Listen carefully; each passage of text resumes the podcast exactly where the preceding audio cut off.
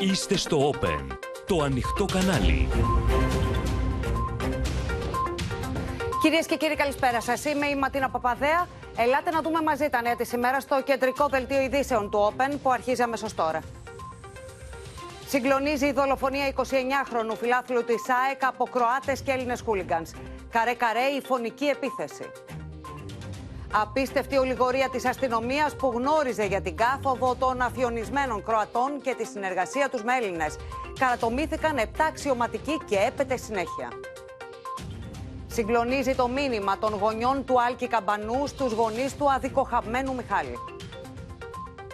Φουντώνει ξανά ο πληθωρισμός στις τιμές των τροφίμων. Ανατιμήσεις φωτιά σε φρούτα, λαχανικά, γαλακτοκομικά και κρέατα. Ρωσική πυραυλική επίθεση με νεκρούς αμάχους καταγγέλει το Κίεβο. Εντολή Πούτιν να αυξηθεί η παραγωγή ρωσικών drones. Στις φλόγες η Πορτογαλία, χιλιάδες οι εκτοπισμένοι. Σπίτια καταραίουν σαν χάρτινοι πύργοι από πλημμύρες στην Αλάσκα.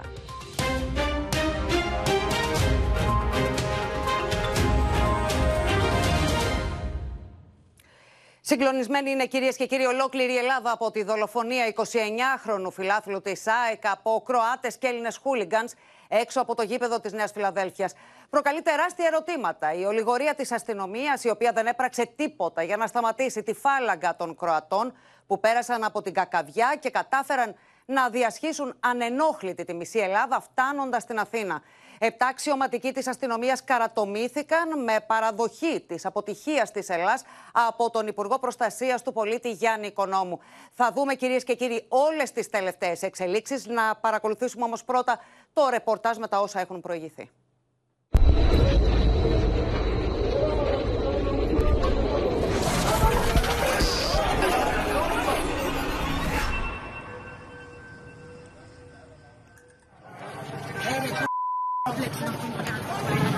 Είναι η στιγμή που περισσότεροι από 100 Κροάτες οπαδοί της Δυναμό Ζάγκρεπ κάνουν δολοφονική επιδρομή με ρόπαλα, στυλιάρια, μολότοφ και μαχαίρια έξω από το γήπεδο της ΑΕΚ στη Νέα Φιλαδέλφια.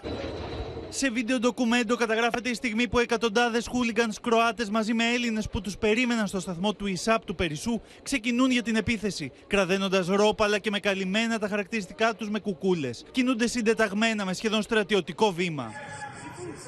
Περίπου μια μισή ώρα μετά το τέλος της προπόνησης της Δυναμό Ζάγκρεπ στην ΟΠΑ Παρίνα ξεσπούν επεισόδια. Οι μαχαιροβγάλτες Κροάτες κάνουν επίθεση στην περιοχή γύρω από το γήπεδο της ΑΕΚ. Σπάνε ότι βρίσκουν μπροστά τους και επιτίθενται αδιακρίτως σε όσους εκείνη την ώρα βρίσκονται στα μαγαζιά της περιοχής.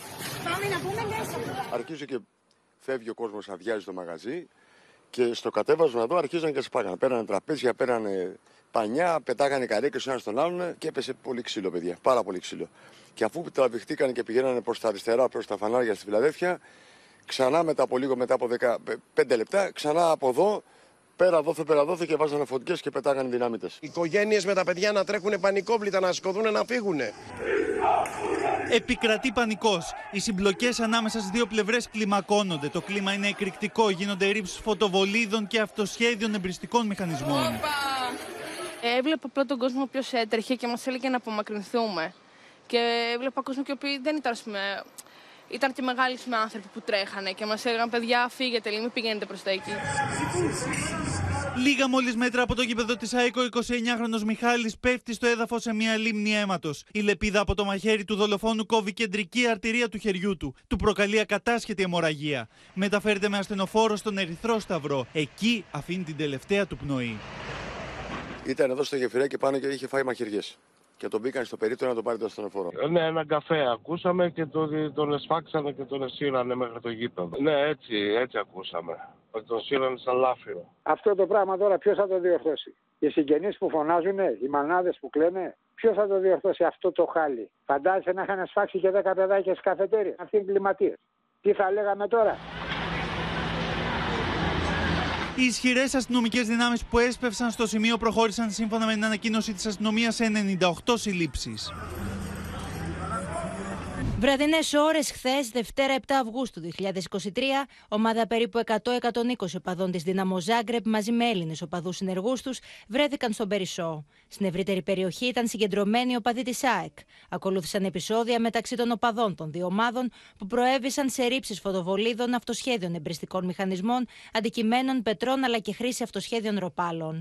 Άνθρωποι της ασφάλειας διεξάγουν έρευνα στο σημείο που έγινε η επίθεση, συλλέγοντας δείγματα από γενετικό υλικό. Με αφορμή τα επεισόδια στην Εφηλαδέλφια, ανακοίνωση έβγαλε η κροατική ομάδα καταδικάζοντας τις πράξεις βίας. Ω αθλητικό οργανισμό είμαστε πάντα αφοσιωμένοι στην πρόθεση του εφαγωνίζεστε, του αθλητικού πνεύματος και της θετικής ατμόσφαιρας στα γήπεδα. Τα επεισόδια όχι μόνο απειλούν την ασφάλεια όλων των παρευρισκόμενων, αλλά και βλάπτουν τη φήμη του ποδοσφαίρου ως ενός αθλήματος που ενώνει ανθρώπους και πολιτισμούς. Εκφράζουμε τη βαθιά μας ανησυχία για αυτό το περιστατικό. Δυστυχώς, ένα άτομο έχασε τη ζωή του κατά τη διάρκεια των ταραχών. Η Δύναμο Ζάγκρεπ θα ήθελε να εκφράσει τα ειλικρινή της συλληπιτήρια στην οικογένεια του νεκρού φιλάθλου. Μετά τα επεισόδια και τη φωνική επίθεση στη Νέα Φιλαδέλφια, το μάτς ανάμεσα στην ΑΕΚ και την Δυναμό Ζάγκρεπ για τον τρίτο προκριματικό γύρο του Champions League αναβάλλεται. Ενώ θα γίνει και εσωτερική έρευνα στην ελληνική αστυνομία για την απόδοση ευθυνών για το αιματηρό περιστατικό. Παγωμένη παραμένει ολόκληρη η Ελλάδα από τη φωνική συμπλοκή. Πάμε να δούμε όλα τα νεότερα. Έχουμε συνδεθεί με την Ελευθερία Σπυράκη στη Γαδά και τη Μεριγίγου στον Ερυθρό Σταυρό. Καλησπέρα και στις δύο Ελευθερία. Να ξεκινήσουμε από σένα, εκεί όπου μεταφέρθηκαν οι συλληφθέντες. Οι έρευνες συνεχίζονται, ενώ δεν έχει ταυτοποιηθεί ο δράστης, αλλά ούτε και έχει εντοπιστεί το μαχαίρι που αφαίρεσε τη ζωή από τον 29χρονο. Πράγματι, Ματίνα, μέχρι στιγμής τουλάχιστον δεν έχει ταυτοποιηθεί ο δράστης, ο οποίος κατάφερε τα θανατηφόρα χτυπήματα σε βάρος του 29χρονου. Να υπενθυμίσουμε ότι εδώ στη Γενική Αστυνομική Διεύθυνση Αττικής έχουν μεταφερθεί 98 άτομα, μεταξύ αυτών 88 Κροάτες. Βρίσκεται λοιπόν σε πλήρη εξέλιξη έρευνα της Ελλάς προκειμένου να εντοπιστεί ο άνθρωπος που αφαίρεσε τη ζωή του 29χρονου, ενώ πολύ σημαντικό θεωρείται το να εντοπιστεί και το όπλο, καθώς ε, εκτιμάται ότι πάνω σε αυτό θα υπάρχει πιθανότητα DNA τόσο του δράστη αλλά και του θύματος. Να σας πω επίσης ότι κατά τη διάρκεια της ημέρας κατά ομάδες μεταφέρθηκαν οι συλληφθέντες στην Διεύθυνση Εγκληματολογικών Ερευνών για, δακ... για δακτυλοσκόπηση και λήψη DNA. Επίσης, να επισημάνουμε ότι είναι πολύ σημαντικές οι μαρτυρίες των συλληφθέντων. Ήδη, όπως ενημερωνόμαστε, έχουν αρχίσει να ανοίγουν στόματα. Αλλά όπως σας είπα και στην αρχή του ρεπορτάζ, μέχρι στιγμής δεν έχουμε κανένα στοιχείο για το εάν αυτοί οι άνθρωποι, αν ο δράστης βρίσκεται ανάμεσα στους 88 ε, Κροάτες ή στους 88 κράτε ή γενικότερα στους 98 ανθρώπου που έχουν Αυτό, αν, αν θεωρείτε σίγουρο, Ελευθερία, ότι, ο, ο δράστης της δολοφονίας είναι μεταξύ των συλληφθέντων. Διαφεύγουν. Επίσης, να πούμε ότι μέχρι στιγμής υπάρχουν αρκετοί οι οποίοι διαφεύγουν. Να μεταφέρουμε και μία εξέλιξη ότι πριν από λίγη ώρα, σύμφωνα με πληροφορίες, στον συνοριακό σταθμό Ευζώνων εντοπίστηκαν 7 άτομα, σύμφωνα με πληροφορίες πάντα, τα οποία προσπάθησαν να διαφύγουν και μάλιστα είχαν και οπλισμό πάνω τους. Να πούμε λοιπόν ότι αναμένεται να σχηματιστεί η δικογραφία και αύριο το πρωί να οδηγηθούν στον εισαγγελέα Ματίνα. Μάλιστα, Ελευθερία. Ελευθερίας, σε ευχαριστούμε. Πάμε και στον Ερυθρό Σταυρό που νοσηλεύονται ακόμα τέσσερις τραυματίες ε, μεριγίγου. Να δούμε τα, στοιχεία από την, ε, τα νεότερα στοιχεία από την κατάστασή τους. Να ξεκινήσω όμως, ε, Ματίνα, με την μητέρα του 29χρονου θύματος, η οποία ήρθε εδώ το μεσημέρι, έφτασε καθώς ε, αισθάνθηκε έντονη αδιαθεσία. Την εξέτασαν οι γιατροί. δεν έχει κάτι ανησυχητικό, ωστόσο παραμένει νοσηλευόμενη στο νοσοκομείο προληπτικά. φαντάζεστε και το σοκ, το ψυχικό σοκ είναι μεγάλο για εκείνη με τον τρόπο που έχασε το παιδί της. Τώρα, από χθες το βράδυ, ε, χθες το βράδυ έφτασαν στον Ερυθρό Σταυρό 10 άτομα, ανάμεσα τους και 29, το 29χρονο θύμα, 5 Έλληνες, 5 Κροάτες. Αυτή τη στιγμή παραμένουν, ε, νοση, παραμένουν νοσηλευόμενοι 3 Έλληνες, ένας 47χρονο με χτυπήματα, ένας 48χρονο με τραύμα στο κεφάλι και ένας 26χρονο με κρανιογκεφαλικέ κακώσεις, καθώς και ένας Κροάτης 37 ετών με πολυτραυματίας βρίσκεται στην χειρουργική κλινική. Ωστόσο, δεν κινδυνεύει η ζωή κανενός από τους παραπάνω. Μάλιστα, Μέρη, σε ευχαριστούμε πολύ. Τεράστια είναι τώρα, κυρίες και κύριοι, τα ερωτήματα που εγείρονται από τα άγρια επεισόδια στη Νέα Φιλαδέλφια και κυρίως από το γεγονός πως οι χούλιγκανς με κονβόι ταξίδεψαν ανενόχλητοι από την Κροατία. Έγγραφα που εξασφάλισε το Open αποκαλύπτουν ότι η Υποδιεύθυνση Αντιμετώπισης Αθλητικής Βίας είχε ενημερώσει από τις 6 Αυγούστου όλες τις αρμόδιες υπηρεσίες για την κάθοδο των Κροατών χούλιγκαν στην Αθήνα. Από εδώ ξεκινάει το ένα μέρος του κομβόη, Βαγγέλη. Όλοι αυτοί είναι Κροάτες. Όλοι μαύροι, ξερισμένα κεφάλια, όλα αυτά τα αυτοκίνητα. Συνεχίζει όλοι αυτοί οι Κροάτες. Οι Κροάτες χούλιγκανς, οπαδοί της Δύναμο Ζάγκρεπ, έχουν περάσει ανενόχλητοι τα σύνορα και κινούνται μοιρασμένοι σε ομάδες, επιβαίνοντας σε δεκάδες διαφορετικά γιοταχή. Οδηγοί από τα διπλανά αυτοκίνητα τους εντοπίζουν εύκολα και καταλαβαίνουν για ποιους πρόκειται. Συνεχίζουμε όλοι, όλοι, όλοι. Άμα δεις φάτσες που δεν μπορείς να το δεις από εδώ, είναι όλοι κάτι φρεσταριά. Και αυτή είναι η αρχή. Το πρώτο αυτοκίνητο είναι το μανάκι το προ... που έκανε την αρχή. Τα αναπάντητα ερωτήματα για τις ευθύνες της αστυνομίας είναι πολλά. Πώς είναι δυνατόν να μην αντιληφθεί κανείς στα σύνορα μια φάλαγγα με εκατοντάδες χούλιγκανς, όταν μάλιστα υπήρχε απαγόρευση μετακίνησης οπαδών της Δύναμο Ζάγκρεπ για τον αγώνα με την ΑΕΚ; Πώς είναι δυνατόν περισσότεροι από 100 χούλιγκανς της Δύναμο Ζάγκρεπ να διένυσαν 1580 χιλιόμετρα από την πρωτεύουσα της Κροατίας μέχρι και τη Νέα Φιλαδέλφια. Με τα 477 από αυτά τα χιλιόμετρα να είναι επί ελληνικού εδάφους και κανείς να μην τους σταματήσει μέχρι να φτάσουν στην Αθήνα; Δυστυχώς, δυστυχώς είναι πίστος. Τι να σας πω. Δηλαδή δεν είδανε κομβόι από 100 αυτοκίνητα πόσα ήταν. Δεν τους ψάξανε. Τι να πω. Ο Υπουργός Προστασίας του Πολίτη Γιάννης Οικονόμου επέστρεψε στην Αθήνα, ακυρώνοντας την συνάντησή του με τον Αλβανό ομολογό του και αμέσως συγκάλεσε σύσκεψη με τους στρατηγούς της Ελλάς, ζητώντας εξηγήσεις. Λίγες ώρες αργότερα ανακοίνωσε τις καρατομήσεις του προϊσταμένου της Υποδιεύθυνσης Αντιμετώπισης Βίας στους αθλητικούς χώρους και τον επικεφαλής στα τμήματα τροχέας αυτοκινητοδρόμων από τα Γιάννενα μέχρι τον Κόρινθο. Ανακοίνωση που συνοδεύτηκε από μια σκληρή δήλωση. Όσον αφορά το γεγονός της διέλευσης των οπαδών της Δύναμο Ζάγκρεπ από τα ελληνικά σύνορα, την πορεία τους εντός της Ελλάδας και την τελική αφήξή τους στον τόπο των επεισοδίων, δεν θα μασίσω τα λόγια μου. Το γεγονός είναι ανεπίτρεπτο και απαράδεκτο, καθώς είναι σαφώς κατώτερο των δυνατοτήτων και της αποδεδειγμένης ικανότητας της ελληνικής αστυνομίας, η οποία ναι μεν προχώρησε γρήγορα στην προσαγωγή και σύλληψη 98 ατόμων, στον τομέα όμως της πρόληψης και της καταστολής απέτυχε. Μεγάλη ευθύνη η οποία θα αποδοθεί σε όσους όφυλαν να ενημερώσουν ότι ένα μεγάλο κομβόι από μια ομάδα δολοφόνων κινούνταν στην Εθνική Οδό και έφτασαν στην Αττική χωρίς καν να ενοχληθούν. Όπως αποκαλύπτουν έγγραφα που εξασφάλισε το Open, υπό Διεύθυνση Αντιμετώπισης Αθλητικής Βίας είχε ενημερώσει από τις 6 Αυγούστου όλες τις εμπλεκόμενες υπηρεσίες για την επικείμενη κάθοδο των Κροατών Χούλιγκανς. Σύμφωνα με πληροφορίες που περιήλθαν στην υπηρεσία μας από πηγή συνήθου αξιοπιστία και οι οποίες διαρκώς ελέγχονται, στη χώρα μας θα αφηχθεί ικανός αριθμός περίπου 100 οργανωμένων οπαδών της Δυναμό Ζάγκρεμπ, Bad Blue Boys. Μάλιστα, χθες η Υποδιεύθυνση Αντιμετώπισης Αθλητικής Βίας, επανερχόμενη στο θέμα, προειδοποιεί και για προγραμματισμένη συγκέντρωση οπαδών της ΑΕΚ έξω από το γήπεδο της Νέας Φιλαδέλφιας.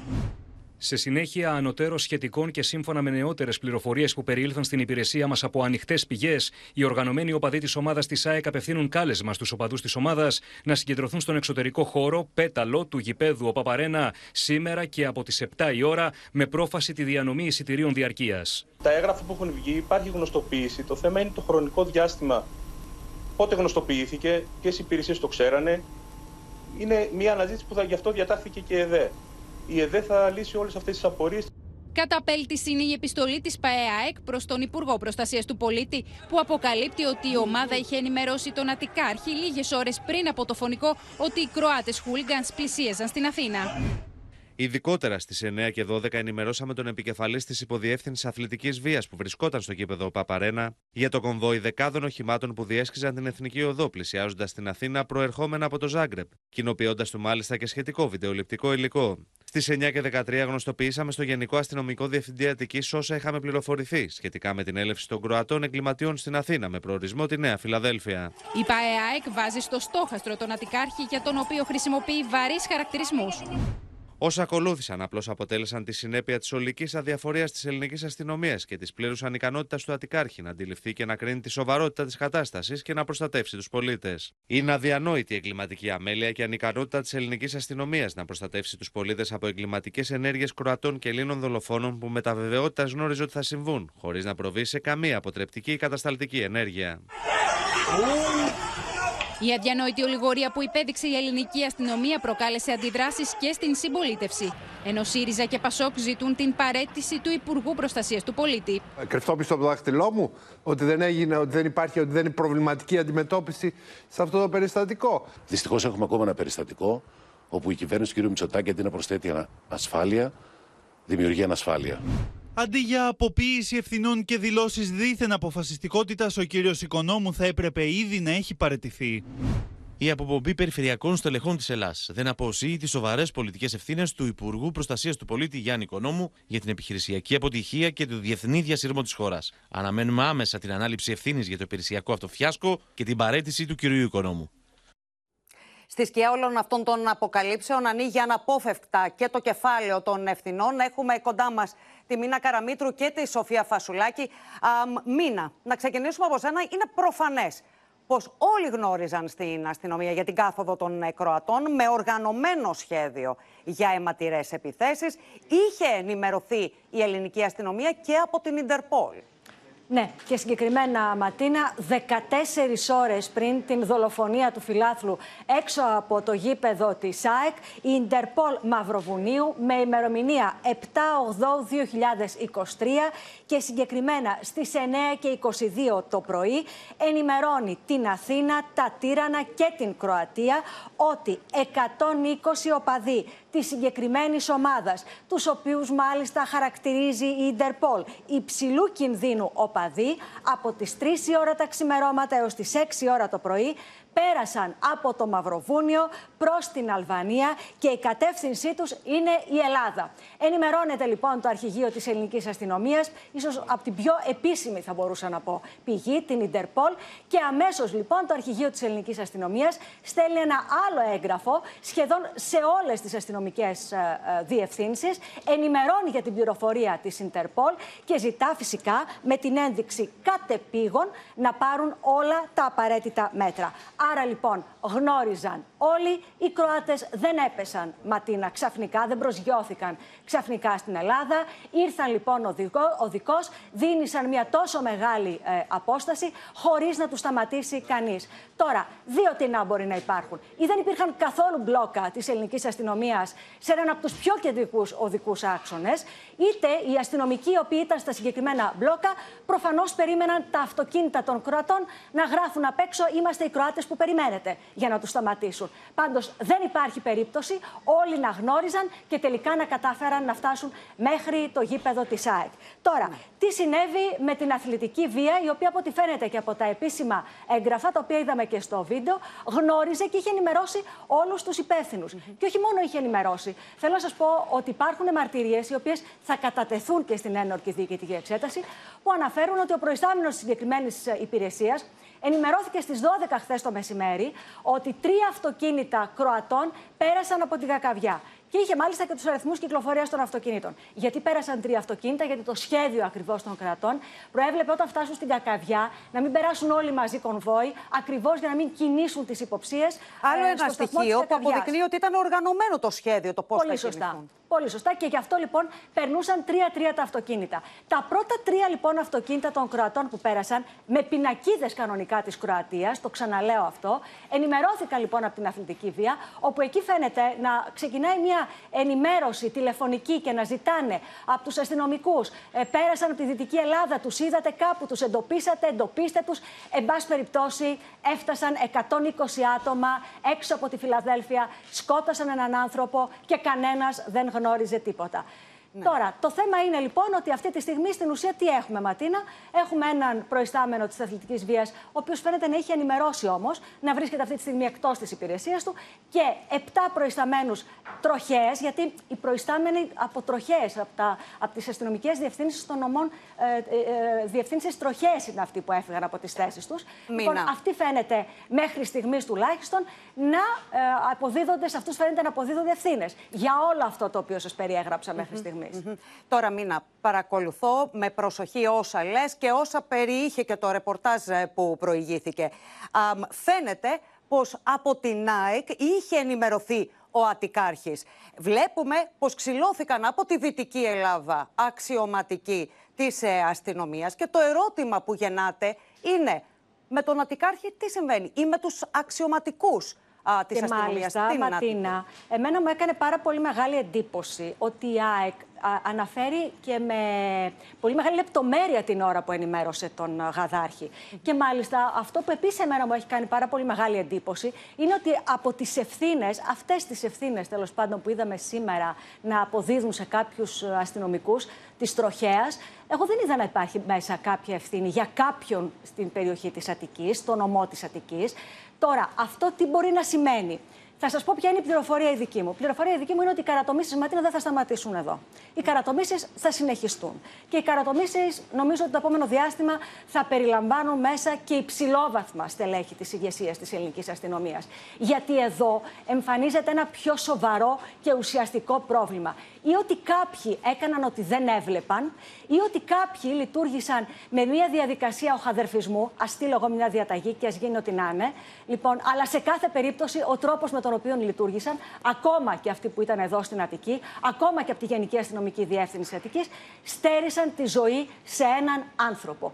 Εδώ λοιπόν ναι. φάνηκε ότι η αστυνομία, και δεν ξέρω κατά πόσο μπορεί να είναι δικαιολογία ότι έγιναν αμέσως οι συλλήψεις, φυσικά και θα γίνονταν αμέσως οι συλλήψεις, από τη στιγμή που υπήρχαν τα ΜΑΤ στην περιοχή, δηλαδή που θα πήγαιναν 98 Κροάτες οι οποίοι ήρθαν στην Ελλάδα, σκότωσαν ένα παιδί, ε, παρέμειναν εκεί στο σημείο, εμφανίστηκαν οι αστυνομικοί και συνελήφθησαν. Το θέμα είναι όμως ότι κατάφεραν να φτάσουν μέχρι εκεί, χωρίς να τους ενοχλήσει κανένας και με την ελληνική αστυνομία να μας λέει σε πρώτη φάση ότι φταίνε κάποιοι προϊστάμενοι που υπηρετούν στις τροχές. Mm-hmm. Εγκληματικός σε κάθε περίπτωση. Μην σε ευχαριστούμε πολύ. Πάμε να δούμε και ποια είναι η εκτίμηση της κυβέρνησης. Τι λένε, Σοφία, στην κυβέρνηση; Μαντίνα, στην κυβέρνηση αυτό είναι ένα μείζον θέμα. Μιλούν για παταγώδη αποτυχία της ελληνικής αστυνομίας στο επίπεδο της πρόληψης. Για την καταστολή, ακούσαμε και από τη μήνα, πράγματι ναι, συνελήφθησαν 98 ε, άτομα, 98 Κροάτες χούλιγανς, αλλά δεν έπρεπε φυσικά να τους αφήσουν να φτάσουν μέχρι εδώ.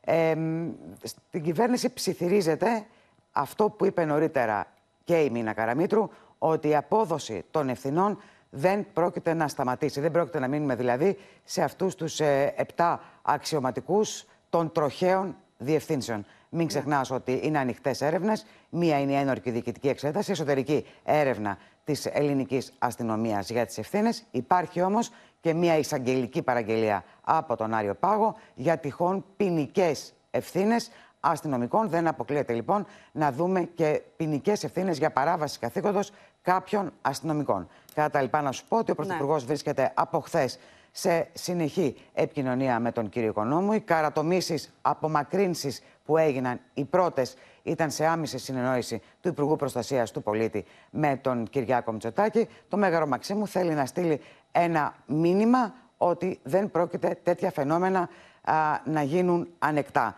Η θα αντιπολίτευση πρέπει... πάντως από την πλευρά της δείχνει ευθύνη του Γιάννη Οικονόμου και ζητεί την παρέτηση του Υπουργού Προστασίας του Πολίτη. Η αντιπολίτευση μιλάει από το πρωί για πολιτικές ευθύνες, δείχνοντας το πρόσωπο του κυρίου Οικονόμου. Καταλαβαίνω ότι δεν υπάρχει κανένα θέμα με τον Υπουργό Προστασίας του Πολίτη. Μην ξεχνάς ότι ανέλαβε μόλις δύο ε, εβδομάδες και ο ίδιος καλά-καλά δεν έχει ακόμα ενημερωθεί για τα συμβαίνοντα στην ε, αστυνομία. Μέχρι ώρας τέτοιο θέμα δεν υπάρχει. Καταλαβαίνω όμως ότι θα ανοίξει μια πολύ μεγάλη συζήτηση για την αυστηροποίηση των ποινών στο θέμα της αθλητικής βίας και για να είμαι σαφέστερη Ματίνα για την έκτηση των ποινών σε θέματα αθλητικής βίας γιατί ποινές υπάρχουν και είναι πολύ υψηλές και πολύ αυστηρές. Το θέμα είναι ότι δεν εφαρμόζονται.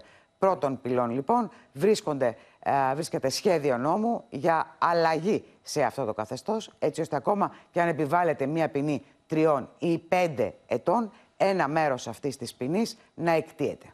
Μάλιστα. Σοφία Φασουλάκη, σε ευχαριστούμε πολύ. Τα αιματηρά επεισόδια που προκάλεσαν αργά χθες οι χούλιγκανς της Δυναμό Ζάγκρεπ δεν προκάλεσαν έκπληξη σε όσους ήξεραν το βίο και την πολιτεία τους.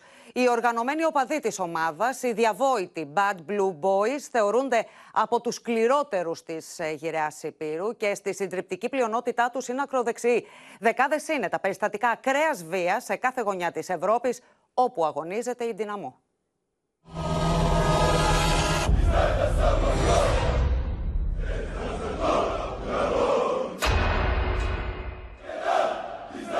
Οι διευθύνσεις αθλητικής βίας των ευρωπαϊκών χωρών τους κατατάσσουν στην τριάδα των σκληρότερων χούλιγκανς της γυραιά Υπήρου. Για πολλούς, ωστόσο, οι διαβόητοι Bad Blue Boys, οι οργανωμένοι οπαδοί της κροατικής δυναμό Zagreb, είναι οι χειρότεροι χούλιγκανς που γνώρισε το ποδόσφαιρο. Οι μνητέ του κροατικού φασιστικού καθεστώτος του Στάσε, που συνεργάστηκε με τους Ναζί και αμετανόητη νοσταλγή του Χίτλερ, οι Bad Blue Boys κουβαλάνε μια ιστορία σχεδόν 40 ετών, γεμάτη δολοφονική βία σε κάθε γωνιά της Ευρώπης, όπου αγωνίζεται η ομάδα τους. Εξάλλου το παιχνίδι με τους Σέρβους του Ερυθρού Αστέρα τον Μάιο του 1990 στην έδρα της Δυναμό, το Μάξιμιρ, κατατάσσεται σε εκείνα που άλλαξαν βίαια την ιστορία του πλανήτη. Από τη μία πλευρά οι οργανωμένοι Σέρβοι με επικεφαλής στον παραστρατιωτικό διοικητή Αρκάν και από την άλλη ο οπαδικός στρατός των Κροατών. Οι συγκρούσεις που ξέσπασαν θύμιζαν πόλεμο. Ανελαίτε μάχε σώμα με σώμα με κάθε διαθέσιμο δολοφονικό όπλο. Και απολογισμό εκατοντάδες τραυματίες. Το ματωμένο ντέρμπι του Μάξιμιρ θεωρείται μέχρι σήμερα ο τόπος από όπου ξεκίνησε ο πόλεμος της Κροατίας που οδήγησε στη διάλυση της Ιουγκοσλαβίας. Ο σκληρός πυρήνας των Bad Blue Boys κινείται και συμπεριφέρεται σαν οργανωμένος στρατός. Σε όποια ευρωπαϊκή πόλη αγωνίζεται η δυναμό Ζάγκρεμπ, οι μπλε χούλιγκανς παρελάβουν συντεταγμένα και όταν φτάσουν στον στόχο τους, όπως πριν τέσσερα χρόνια στην Τσεχία, καταστρέφουν τα πάντα.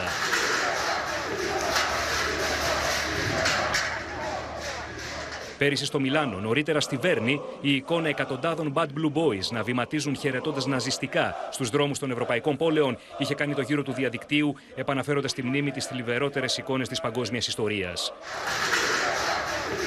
Δεν υπολογίζουν κίνδυνο και επιπτώσεις. Οι επιδρομές και επιθέσεις σε αποστολές αντίπαλων ομάδων γίνονται ακόμα και σε δρόμους ταχείας κυκλοφορίας.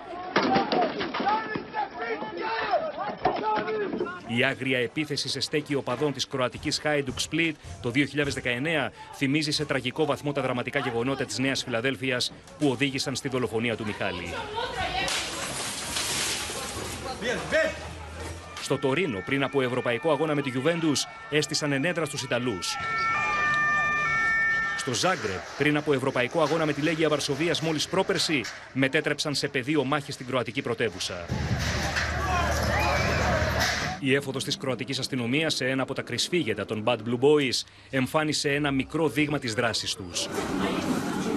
Σε σημασμένη, ακροδεξιή και αδίστακτη, οι χούλιγκανς της Δυναμό Ζάγκρεπ αποτελούν τον φόβο και τον τρόμο των ευρωπαϊκών ποδοσφαιρικών γηπέδων. Ένας οπαδικός στρατός που αντιμετωπίζεται μόνο με οργανωμένο σχέδιο δράσης, αυτό που έλειψε στη Νέα Φιλαδέλφια με την τραγική κατάληξη. Και στο βίντεο που μόλις προηγήθηκε είδαμε ζωγραφισμένη της σβάστηκα στον ε, τοίχο. Πάμε λοιπόν στο Γιώργο Τσαντάκη. Γιώργο, είχαμε πριν από λίγη ώρα μια προκλητική, μια τερατώδη θα έλεγα δήλωση από τον Κροάτη δικηγόρο των ε, χούλιγκανς της ε, Dinamo Zagreb. Ακριβώς, Ματίνα, προκαλεί φρίκη η δήλωση του δικηγόρου των οργανωμένων οπαδών της ε, Δυναμό Ζάγκρεπ και ενδεχομένως σκιαγραφεί και το τι κρύβεται στην ψυχή αυτού του οπαδικού χουλιγκανικού στρατού που διέσχισε τόσα χιλιόμετρα για να κατέβει στην Αθήνα με τελικό προορισμό τη Νέα Φιλαδέλφια. Λέει λοιπόν ο δικηγόρος, και νομίζω μπορούμε να το δούμε και στην ε, κάρτα μας, ξέρω από τη δική μου εμπειρία ότι τα μέσα ενημέρωσης αναφέρουν εντελώς λάθος κάποια γεγονότα. Τα επεισόδια ίσως να ξεκίνησαν από την ελληνική πλευρά. Δυστυχώς όμως δεν θα μάθουμε την πραγματική αλήθεια μέχρι να επιστρέψουν οι συμμετέχοντες. Αφού δεν μπορούμε να μάθουμε τι συνέβη, όλο αυτό μπορεί να ονομαστεί δημοσιογραφικό όργιο. Οι οπαδοί της ΑΕΚ είναι τα μεγαλύτερα ανθρώπινα αποβράσματα που υπάρχουν. Είναι ανθρώπινα σκουπίδια, ναρκωμανείς, αριστεροί και αναρχικοί που πετούν μολότοφ και ποδοπατούν κεφάλια. Μάλιστα. Νομίζω ότι είναι αυτό στο... δεν υπάρχουν λόγια για να σχολιάσει κάποιος αυτές ε, τις αναφορές. Τώρα, τι γίνεται στα, στα υπόλοιπα, μα, Γιώργο, αναβλήθηκε ο αγώνας. Να ξεκινήσουμε, αν θέλεις, ε, Ματίνα, με την ε, σκηνή των ε, παικτών της ΑΕΚ, αντιπροσωπείας της ε, Ναι. ΑΕΚ, όπου βρέθηκαν ε, στο σημείο της δολοφονίας, όπου άφησε την τελευταία του πνοή ο Μιχάλης από τη δολοφονική επίθεση και άφησαν από ένα λουλούδι. Είναι οι αρχηγοί αυτοί που βλέπουμε της ε, ΑΕΚ, εκπροσωπούν την ομάδα, αποτελούνται από τους Γαλανόπουλο, Αθανασιάδη, Αραούχο, Τσούμπερ και Σιμάνσκι. Για να πάμε σε αυτό το οποίο με ρώτησες, στο πώς Αποδίοντας αντιμετώπισε. φόρο τιμής στον Ακριβώς. 29χρονο. Ναι. Να πάμε σε αυτό το οποίο με ρώτησες, το πώς αντιμετώπισε τώρα η UEFA το όλο αυτό περιστατικό. Εξέδωσε λοιπόν μια ανακοίνωση η Ευρωπαϊκή Συνομοσπονδία Ποδοσφαίρου, μετά την επιβεβλημένη απόφαση βεβαίως για την αναβολή της ε, προγραμματισμένης για απόψε αναμέτρησης. Τοποθετήθηκε επίσημα και εκφράζει τη λύπη της για τα φρικιαστικά, όπως λέει, επεισόδια και τη βαθύτατη συμπαράστασή της στην οικογένεια του θύματος και στην ΑΕΚ. Τονίζει ότι αναμένει τη σύλληψη των υπευθύνων της τρομερής πράξης και την παράδοσή τους στη δικαιοσύνη. Ωστόσο, η UEFA προχώρησε άμεσα και στα διαδικαστικά. Ενημερώνεις στην ίδια λοιπόν ε, δήλωση, τοποθέτηση, χωρίς ίσως να ξέρει τι διακυβεύεται, ενδεχομένως και για την ασφάλεια της αποστολής της ΑΕΚ, ότι ο αγώνας που ήταν προγραμματισμένος να γίνει στο Μάξιμιρ, στην Κροατία, ο επαναληπτικός, αν γινόταν ο απόψινό, στις 15 Αυγούστου, θα γίνει κανονικά και ορίζει τέσσερις ημέρες αργότερα, Είναι ημέρα δυνατόν Σάββατο. να γίνει αυτό, Γιώργο, ε, με ένα νεκρό καταρχήν. Η UEFA να ορίζει τον επόμενο αγώνα. Α, τι σημαίνει αυτό λοιπόν για τις ε, συνθήκες ασφαλείας. Και το Ακριβώς. δεύτερο είναι δεν πρόκειται να τιμωρηθεί η ομάδα που τα προκάλεσε. Είναι απορία Η άξιων. Δύναμο Ζάγκρεπεν. Ακριβώς. Υπό την έννοια ότι βρέθηκε και σε μια σύσκεψη ασφαλείας η Ευρωπαϊκή Συνομοσπονδία Ποδοσφαίρου, όπου παρίστατο και η ΑΕΚ, η οποία εκτόξευσε ευθείε κατηγορίες στην ε, Δύναμο Ζάγκρεπ για την ευθύνη που φέρει. Την κατηγόρησε ότι ήξερε την κάθοδο των 150-200 hooligans από την ε, Κροατία στη Νέα Φιλαδέλφια και δεν έκανε τίποτα. Η UEFA το παραβλέπει, η UEFA κάνει ότι δεν βλέπει, ορίζει κανονικά τα παιχνίδια της, όπως κάνει πάντα. Ε, είναι πιστή σε αυτό, η αλήθεια είναι αυτό. Δηλαδή, έχουν υπάρξει περιστατικά με νεκρό εκτός γηπέδου, όπου το παιχνίδι έγινε κανονικά. Τουλάχιστον εδώ αναβλήθηκε. Αλλά παρόλα αυτά είναι απορίας άξιων και πως η ΑΕΚ θα βρεθεί στο Μάξιμερ για να παίξει τον αγώνα με την ε, Δυναμό Ζάγκρεπ. Και ποδοσφαιρικά είναι παράλογο. Τέσσερις ημέρες αργότερα, αντί για μία εβδομάδα αργότερα, ορίζει Σαββατιάτικα τον αγώνα τον επαναληπτικό. Με Ναι. τις φήμες Ματίνα να οργιάζουν, Ναι. που αναφέρω απλά έτσι είναι φήμες, ότι οι οπαδοί τη Μαρσέικ βρίσκονται στην Αθήνα, ενώ υπάρχει απαγόρευση μετακίνησης και για αυτούς, όπως και για τους ε, Κροάτες, για τον αυριανό προγραμματισμένο αγώνα του Παναθηναϊκού στο προκριματικό γύρο του Champions League, στη λεωφόρο Αλεξάνδρας. Η UEFA, ελπίζω και η αστυνομία, χαρακτηρίζει με τις πράξεις της υψηλής επικινδυνότητας στο παιχνίδι, ορίζοντας δύο security officers υπεύθυνους ασφαλείας στο παιχνίδι αυτό, ενώ κανονικά δεν ορίζει ούτε έναν σε παιχνίδια φυσιολογικά. Η ομάδα μπάσκετ του Παναθηναϊκού, σε ένδειξη συμπαράστασης στο πένθος της οικογένειας του Μιχάλη, αλλά και της οικογένειας της ε, ΑΕΚ, σύμφωνα με πληροφορίες ενημέρωσε ότι αποσύρεται από το προγραμματισμένο για το Σεπτέμβριο τουρνουά μπάσκετ φιλικών αγώνων, που ονομάζεται Ντράζεν Πέτροβιτς, επειδή εκεί θα συμμετέχει και η δυναμό Ζάγκρεμπ. Ε, το φοβερό είναι ότι οι ελληνικές αρχές, και μπορούμε να δούμε σχετικά πλάνα, είχαν πάρει ματίνα γεύση από τη δράση της Δυναμό Ζάγκρεπ και μάλιστα σε ελληνικό έδαφος. Αυτά που βλέπουμε είναι πριν από 8 χρόνια στο Ελευθέριος Βενιζέλος, 2015, στο περιθώριο του αγώνα του Ολυμπιακού ποδοσφαιρικού αγώνα στο Champions League με την ε, Δυναμό Ζάγκρεπ. Οι Κροάτες δώσανε ραντεβού θανάτου, όπως βλέπουμε, με τους ε, ε, οπαδούς του Ερυθρού Αστέρα, οι οποίοι κατέβηκαν στην Αθήνα, η αστυνομία το ήξερε, απέτρεψε έστω τα επεισόδια έξω από το Γεώργιος Καραϊσκάκης. Παρ' όλα αυτά, αυτοί βρήκαν την ευκαιρία να τα πούνε στο Ελευθέριος Βενιζέλος με τα αποτελέσματα που βλέπουμε. Ξέραμε δηλαδή και πριν από 8 χρόνια σε ελληνικό έδαφος τι μπορούν να κάνουν αυτοί. Σε συνέχεια των όσων συζητούσαμε και πιο πριν, Γιώργο Τσαντάκη, σε ευχαριστούμε πολύ. Μπορούμε να παρακολουθήσουμε τη δήλωση του προπονητή του Παναθηναϊκού, Ιβάν Γιοβάνοβιτ, τόσο για τη φωνική συμπλοκή χθες έξω από το γήπεδο της ΑΕΚ, όσο και για τον αυριανό αμ, αγώνα του Παναθηναϊκού. Τα συλληπιτήριά μας στην οικογένεια του αδικοχαμένου Μιχάλη, ενός παιδιού που ε, κατέληξε μετά τα χτεσινοβραδινά επεισόδια. Ήτανε, έπρεπε αυτές οι δύο μέρες να ήταν δύο όμορφες μέρες στην Αθήνα με τις ομάδες μας να προσπαθήσουν να παλεύουν για, τις- για τα προχρηματικά της κορυφαίας διασυλλογικής διοργάνωσης στην Ευρώπη και όμως δυστυχώς σημαντεύτηκαν από τα επεισόδια και από το θάνατο ενός, ενός παιδιού. Σίγουρα είναι δύσκολες ώρες όπως καταλαβαίνετε και εσείς και για μας και αυτή η συνέντευξη τύπου είναι λίγο, καταλαβαίνετε και εσείς δεν είναι και σε καλύτερες δυνατές συνθήκες που, που, που μπορεί να γίνει.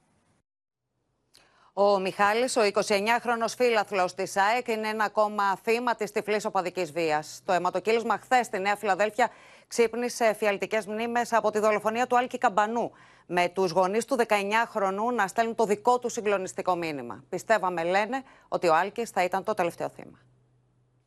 Με φωνή που τρέμει, οι γονείς του Άλκη Καμπανού δηλώνουν συγκλονισμένοι για τον θάνατο ενός ακόμη νέου ανθρώπου μόλις 29 ετών. Δεν μπορούν να πιστέψουν ότι 1,5 χρόνο μετά το χαμό του παιδιού τους, η Ελλάδα θρυνεί ακόμη ένα θύμα της τυφλής οπαδικής βίας. Το είπαν άλλωστε με τον πιο απλό τρόπο. Από τον Άλκη πήγαμε στον Μιχάλη. Ξύπνησαν οι μνήμες ε, του Άλκη. Και ο τρόπος είναι κάπως παρόμοιος όπως έγινε και με τον Άλκη, έγινε και με τον Μιχάλη. Δυστυχώς υπάρχουν κάποιοι άνθρωποι που δεν βάζουν μυαλό θλίψη και οδύνη και αποτροπιασμό για όλο αυτό που έγινε. Δηλαδή, μετά τον Άλκη, πολύ απλά πήγαμε και στο Μιχάλη. Μια παράλογη βία, δεν υπάρχουν λόγια, ειλικρινά.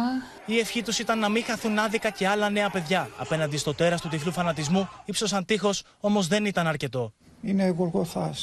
Και τα λόγια μας, τα λόγια θλίψη που εκφράζουμε όλοι μας είναι φτωχά τον πόνο που βιώνουν. Ε, γιατί το, καταλαβαίνω τον πόνο, τον ίδιο το βιώσαμε και εμείς εκεί ε, και τη συνεχίζουμε να το βιώνουμε. Ω ένδειξη συμπαράστασης, οι γονείς του Άλκη εξέφρασαν την επιθυμία τους να επικοινωνήσουν με τους γονείς του 29χρονου Μιχάλη. Στην υπόλοιπη δισεογραφία, κυρίες και κύριοι, ανέβασε ταχύτητα ο πληθωρισμός τον Ιούλιο, με τις αυξήσεις στα τρόφιμα να συνεχίζουν να τρέχουν ανεξέλεγκτα. Με την ακρίβεια στο ράφι να προκαλεί ασφυξία στους καταναλωτές, η κυβέρνηση επιχειρεί να δώσει ανάσα με αλλαγές στο καλάθι του νοικοκυριού, πλαφών στο περιθώριο κέρδους και μαζικούς ελέγχους. Φούντωσε ο πληθωρισμός τον Ιούλιο στην Ελλάδα, ανεβαίνοντας στο 2,5% από 1,8% τον Ιούνιο, με τους καταναλωτές να συνεχίζουν να βρίσκονται στη δίνη της ακρίβειας. Ανάλογα το προϊόν, αλλά οι αυξήσεις είναι σίγουρα σημαντικές. Τη νέα φωτιά βάζουν οι εκρηκτικές αυξήσεις στα τρόφιμα που έτρεξαν με 12,3% τον Ιούλιο, έναντι 12,2% τον Ιούνιο σε τήσια βάση. Ενώ ο πληθωρισμός συγκρατείται κάτω από το μέσο όρο της Ευρωζώνης λόγω της αποκλιμάκωσης στην ενέργεια, κυρίως στο φυσικό αέριο. Κάθε φορά που είμαι στο ταμείο και ψωνίζω, σκέφτομαι τι οικογένειε. Πώς θα βγάζουν πέρα; Το χώρο των ανατιμήσεων έσυραν οι αυξήσεις σε σχέση με τον Ιούλιο του 2022 κατά 19,4% στα φρούτα, κατά 15,5% στα λαχανικά, κατά 14,4% στα γαλακτοκομικά και τα αυγά και κατά 10,9% στα κρέατα. Λάδι στη φωτιά των ανατιμήσεων ρίχνει το αυξημένο μεταφορικό κόστος αλλά και η κλιματική κρίση που πλήττει τις οδιές. Σε ορισμένα είδη τα οποία υπέστησαν ε, ζημιές λόγω των αντίξεων καιρικών συνθήκων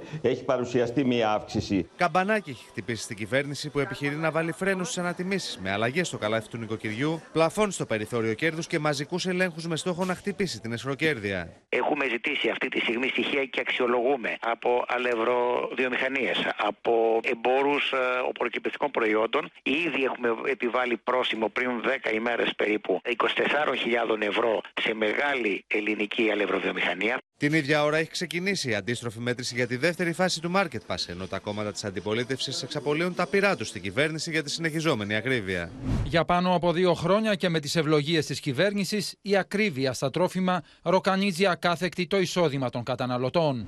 Η ζωφερή αυτή κατάσταση αποδεικνύει ότι η ακρίβεια στην Ελλάδα δεν είναι ξενόφερτη, αλλά έχει ονοματεπώνυμο. Νέα Δημοκρατία, Κυριάκος Μητσοτάκης. Η πλατφόρμα για τις αιτήσεις θα ανοίξει εντός Σεπτεμβρίου. Στο μέτωπο του πολέμου, αιματηρό είναι ο απολογισμό πυραυλικής επίθεσης σε κατοικημένη περιοχή της Ουκρανίας, με το Ζελένσκι να καταγγέλει τη Μόσχα για τυφλά χτυπήματα. Την ίδια ώρα, ο στρατός του Κιέβου διαμηνύει πως οποιοδήποτε ρωσικό πλοίο κινείται στη Μαύρη Θάλασσα θα αποτελεί στρατιωτικό στόχο. Ρωσικό πύραυλο χτυπάει συγκρότημα κατοικιών στο Ποκρόφσκ του Ντονιέτσκ. Όσο η επιχείρηση έρευνα και διάσωση εξελίσσεται, ένα δεύτερο πύραυλο πλήττει την περιοχή. Τουλάχιστον 8 άνθρωποι πέφτουν νεκροί. Δεκάδε άλλοι τραυματίζονται. Ракети Іскандер проти звичайних житлових будинків. Всі наші служби працюють на місці.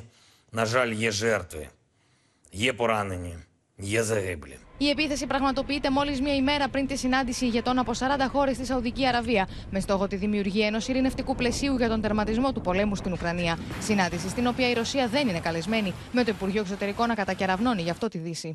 Ни один из ее 10 пунктов не направлен на поиск переговорно-дипломатического решения кризиса, а их совокупность представляет собой бессмысленный ультиматум России, который нацелен на затягивание боевых действий. Δημοσίευμα της Wall Street Journal θέλει την Ουκρανική πλευρά να αμβλύνει τη διαπραγματευτική της θέση για πλήρη αποχώρηση των ρωσικών στρατευμάτων ως όρο για συνομιλίες με τη Ρωσία. Η κυβέρνηση του Κιέβου διαψεύδει κατηγορηματικά. There are no peace negotiations going on with Russia right now uh, because Russia has refused to engage in meaningful full peace negotiations. Should there ever be peace negotiations, it's Ukraine that will be in the lead uh, from the non-Russian side. Τα Ουκρανικά στρατεύματα δημιουργούν τις συνθήκες ώστε να προωθηθούν βήμα-βήμα στο πεδίο της μάχης, ανακοινώνει ο διοικητής των Ουκρανικών Ενόπλων Δυνάμεων. Την ώρα που το Ρωσικό Υπουργείο Άμυνα υποστηρίζει ότι τα στρατεύματά του έχουν προχωρήσει 11 χιλιόμετρα στο μέτωπο. Во-первых, удар мощный. Любая техника, в том числе, справляется с этим обещанием, но нужно увеличить еще. Будем работать. Да, это точно.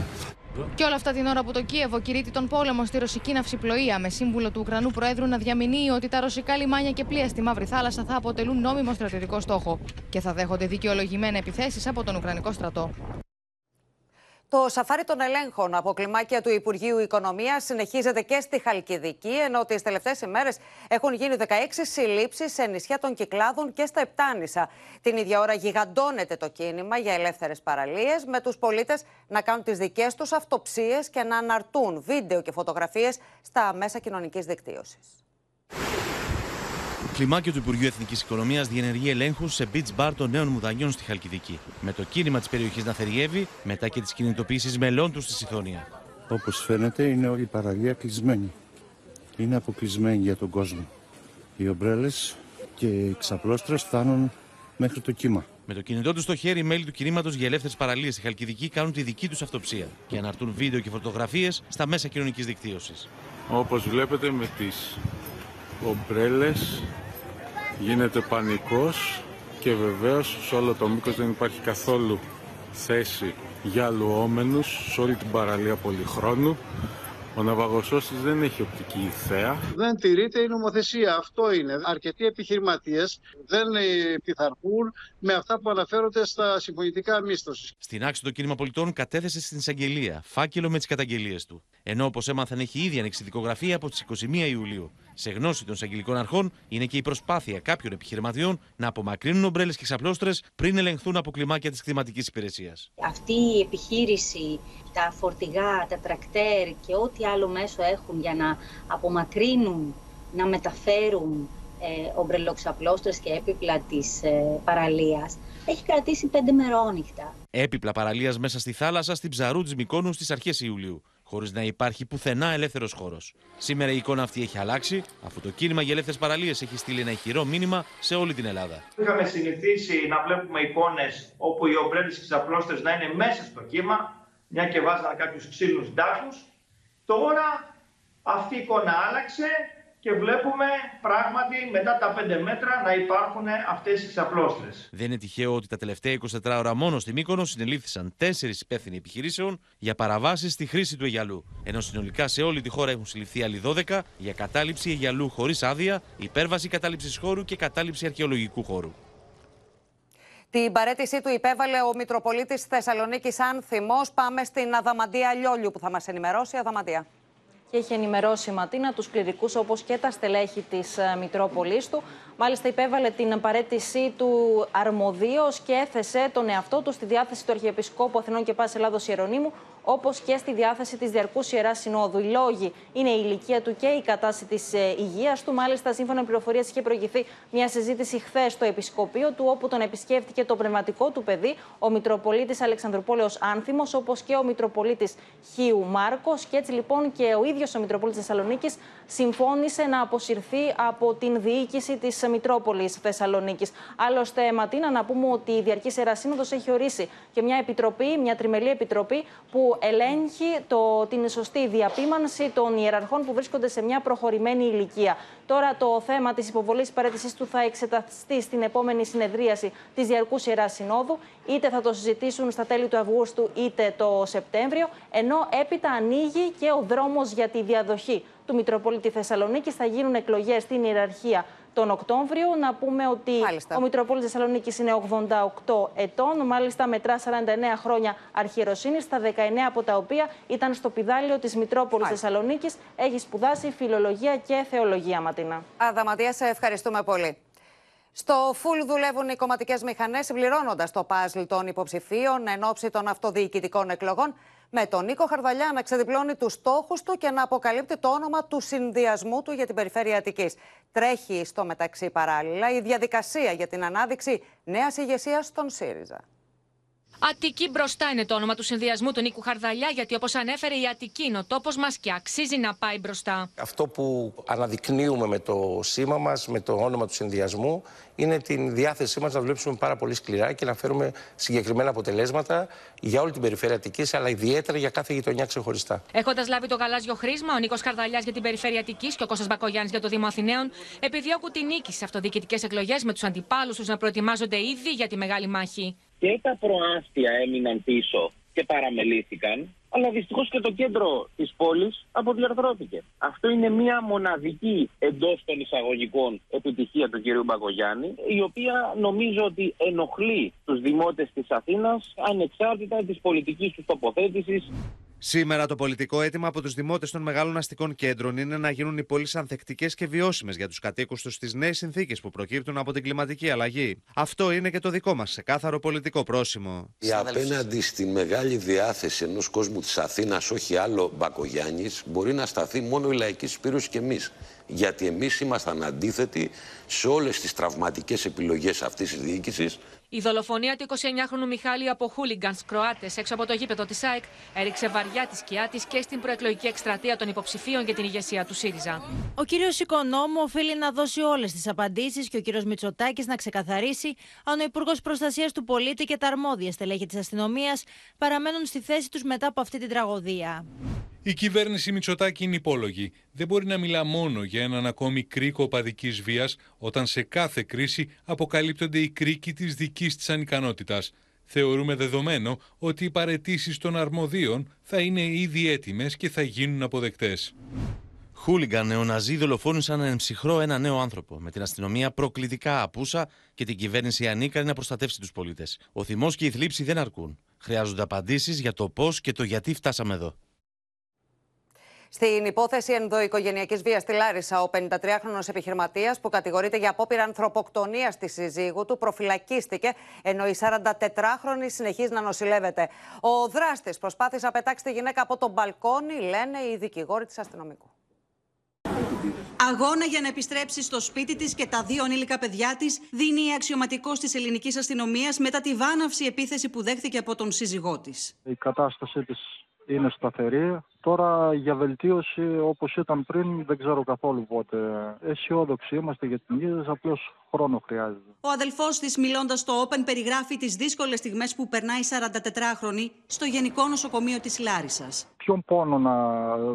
στο νεφρό, στη σπλήνα, στα πλευρά που έχει σπασμένα, στη μύτη, στα δόντια, πού, πού, ποιον πόνο να αντέξεις. Φανερά συγκινημένος, ευχαριστεί τον κόσμο που στέκεται στο πλευρό της αδελφής του αυτές τις δύσκολες ώρες. Η ανταπόκριση του κόσμου μεγάλη φίλοι, γνωστοί και σας ευχαριστώ όλους. Την ίδια ώρα σοκάρουν τα νέα στοιχεία για τον ξυλοδαρμό της 44χρονη. Όπως έγινε γνωστό, ο δράστης προσπάθησε να ρίξει τη σύζυγό του από τον μπαλκόνι. Εάν μια αξιωματικός της αστυνομίας ε, σύρεται από τα μαλλιά και προσπαθεί ο δράστης κατά την, ε, κατά την ε, κατάθεση της ε, εντολής μας να την πετάξει από τον μπαλκόνι. Φανταστείτε Φανταστείτε τι συμβαίνει στις άλλες γυναίκες. Η γυναίκα σώθηκε χάρη στο τηλεφώνημα στην άμεση δράση που έκανε για τον Ισά της όταν άκουσε τις φωνές της. Ενώ αστυνομικοί απευθύνουν έκκληση στις γυναίκες θύματα βίας να ενημερώσουν τις αρχές. Και να είναι σίγουρες ότι θα βρουν ανθρώπους με κατανόηση ειλικρινά με κατανόηση θα προσπαθήσουν να βοηθήσουν και να δώσουν την καλύτερη δυνατή λύση στο Γολγοθά που βιώνουν. Ο δράστης, ο οποίος με σύμφωνη γνώμη ανακριτή και εισαγγελέα κρίθηκε προφυλακιστέο, οδηγήθηκε στις φυλακές της Λάρισας. Σε διεθνείς ειδήσεις, στην Πορτογαλία, εκατοντάδες πολίτες εγκαταλείπουν τα σπίτια τους λόγω των πυρκαγιών την ώρα που η Αλάσκα βιώνει πλημμύρες από το λιώσιμο των πάγων. Στην Πορτογαλία, η πύρινη λέλαπα έχει κατακάψει τα πάντα στη βορειοανατολική πλευρά της χώρας. Τα πύρινα μέτωπα απειλούν την περιοχή. Πάνω από 70.000 στρέμματα γης έχουν γίνει στάχτη. 2.000 κάτοικοι της περιοχής Οντεμίρα έχουν αναγκαστεί να εγκαταλείψουν τις αιστείες τους. Οι πυροσβεστικές δυνάμεις δίνουν μία άνηση μάχη για να κατασβέσουν την πύρινη λέλαπα. It took so long for someone to come and help us. There were no firemen. It was the helicopters and planes that came in. Στο σημείο έχουν σπεύσει και πυροσβεστικά αεροσκάφη για να συνδράμουν. Τουλάχιστον 9 πυροσβέστες τραυματίζονται στην προσπάθειά τους να οριοθετήσουν τη φωτιά. Ακριβώς αντίθετη είναι η εικόνα στην Αλάσκα. Σπίτι καταραίει σε ποτάμι μετά από λιώσιμο πάγων. Οι σαρωτικοί χήμαροι που δημιουργούνται παρασύρουν το σπίτι. Από τα ακραία καιρικά φαινόμενα ξεριζώνονται δέντρα. Οι υλικές ζημιές από την κακοκαιρία είναι ανυπολόγιστες. There are many parts of the Southern Ocean which usually experience sea ice formation when it's just not growing at all. Οι πλημμύρες από το λιώσιμο παγετώνων συμβαίνουν όταν παγιδευμένο νερό διαφεύγει από ρογμές στα αραιωμένα φράγματα πάγου. Ένα φαινόμενο το οποίο έχει αυξηθεί σε όλο τον πλανήτη ως αποτέλεσμα της κλιματικής αλλαγής. Και στο σημείο αυτό ολοκληρώθηκε το κεντρικό δελτίο ειδήσεων. Μείνετε στο Open. Αμέσως μετά η ταξιδιωτική εκπομπή Εικόνες και στις 9 έρχεται ξανά ο πρώτος κύκλος της δραματικής σειράς εποχής Έρωτας στη Κυρίες και κύριοι από όλους εμάς, καλό βράδυ.